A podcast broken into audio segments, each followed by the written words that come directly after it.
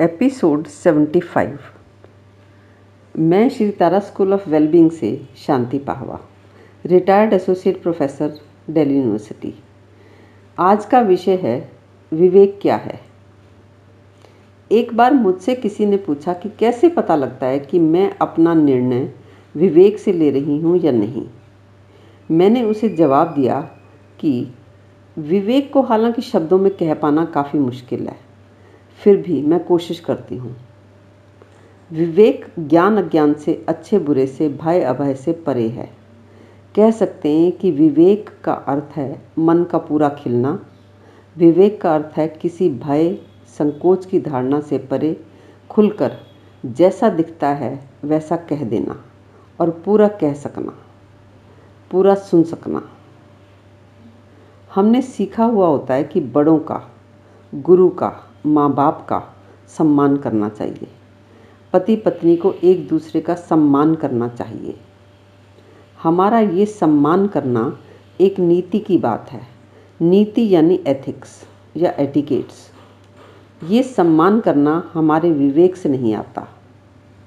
वैसे तो करीब करीब सभी उन्हीं का सम्मान करते हैं, जो उनके अनुसार या उनकी पसंद का व्यवहार करते हैं। पर ये जो नीति वाला सम्मान है ये इस बात पर आधारित है कि क्योंकि हर किसी को एक दूसरे का अलग या विपरीत व्यवहार बर्दाश्त करना पड़ता है।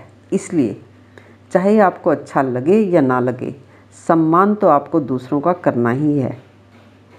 यानी मन में किसी के लिए सम्मान का भाव नहीं उठ रहा, पर यह नीति बना दी गई कि चाहे कोई भी भाव उठे, पर करना तुम्हें सम्मान ही है। यानी तुम्हें अपने मन के खिलाफ जाना है। और ये मज़बूत से मज़बूत धारणा बनाकर हम सब, सभी की प्रोग्रामिंग कर दी जाती है। अब ये संयोग हो सकता है कि किन्हीं दो के जीवन में एक दूसरे के लिए सम्मान हो। पर अगर सम्मान नहीं है तो ये किसी को समझा पाना, बता पाना करीब करीब संभव ही नहीं है। वरना तो ये छोटी सी बात है कि अपने लाइफ पार्टनर की विपरीत या अलग बातों का भी सम्मान करें। अगर ये बात सभी मान लें तो कोई विवाद हो ही नहीं सकता। ये छोटी सी बात दो मिनट में हर कपल को बताई जा सकती है, पर बताने से ये बात उनके जीवन में काम नहीं आती, क्योंकि ये ज्ञान के खोखले, भ्रामक और व्यर्थ के शब्द हैं। ये उनका विवेक नहीं है। सम्मान को समझने के लिए, उसकी समस्या से निपटने के लिए आपको सम्मान शब्द का पूरी तरह से पोस्टमार्टम करना होगा। सम्मान के सभी पक्षों को स्पष्टता से पूरे उजाले में देखना होगा। सम्मान का जीवन व मन की मूल ज़रूरतों के रेफरेंस में इसके फ़ायदे, नुकसान देखने होंगे और देखना होगा इसकी व्यर्थता को। और जो कि मैंने समाज में इज़्ज़त के एपिसोड 68 से 74 तक में बताया भी है। और ऐसा नहीं होता कि अगर तुम किसी का ये नीति वाला सम्मान नहीं करते तो उसका अपमान करते हो। नहीं, सम्मान और अपमान से परे भी एक आयाम है, एक डायमेंशन है। तुम ना तो झूठा सम्मान करो, ना ही अपमान करो, क्योंकि ऐसा नहीं है कि ना सम्मान किया तो अपमान हो गया, और ना ही ऐसा होता है कि अपमान ना किया तो सम्मान हो गया।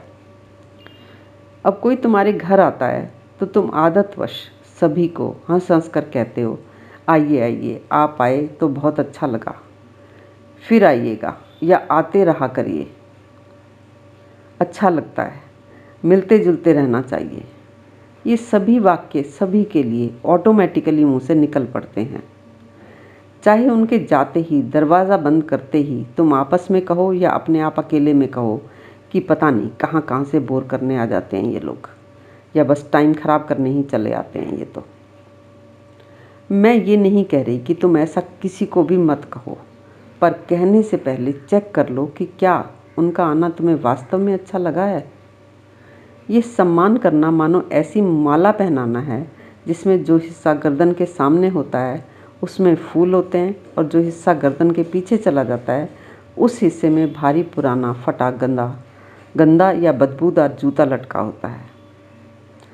तुम व्यर्थ के सम्मान करने की आदत में जीते हो।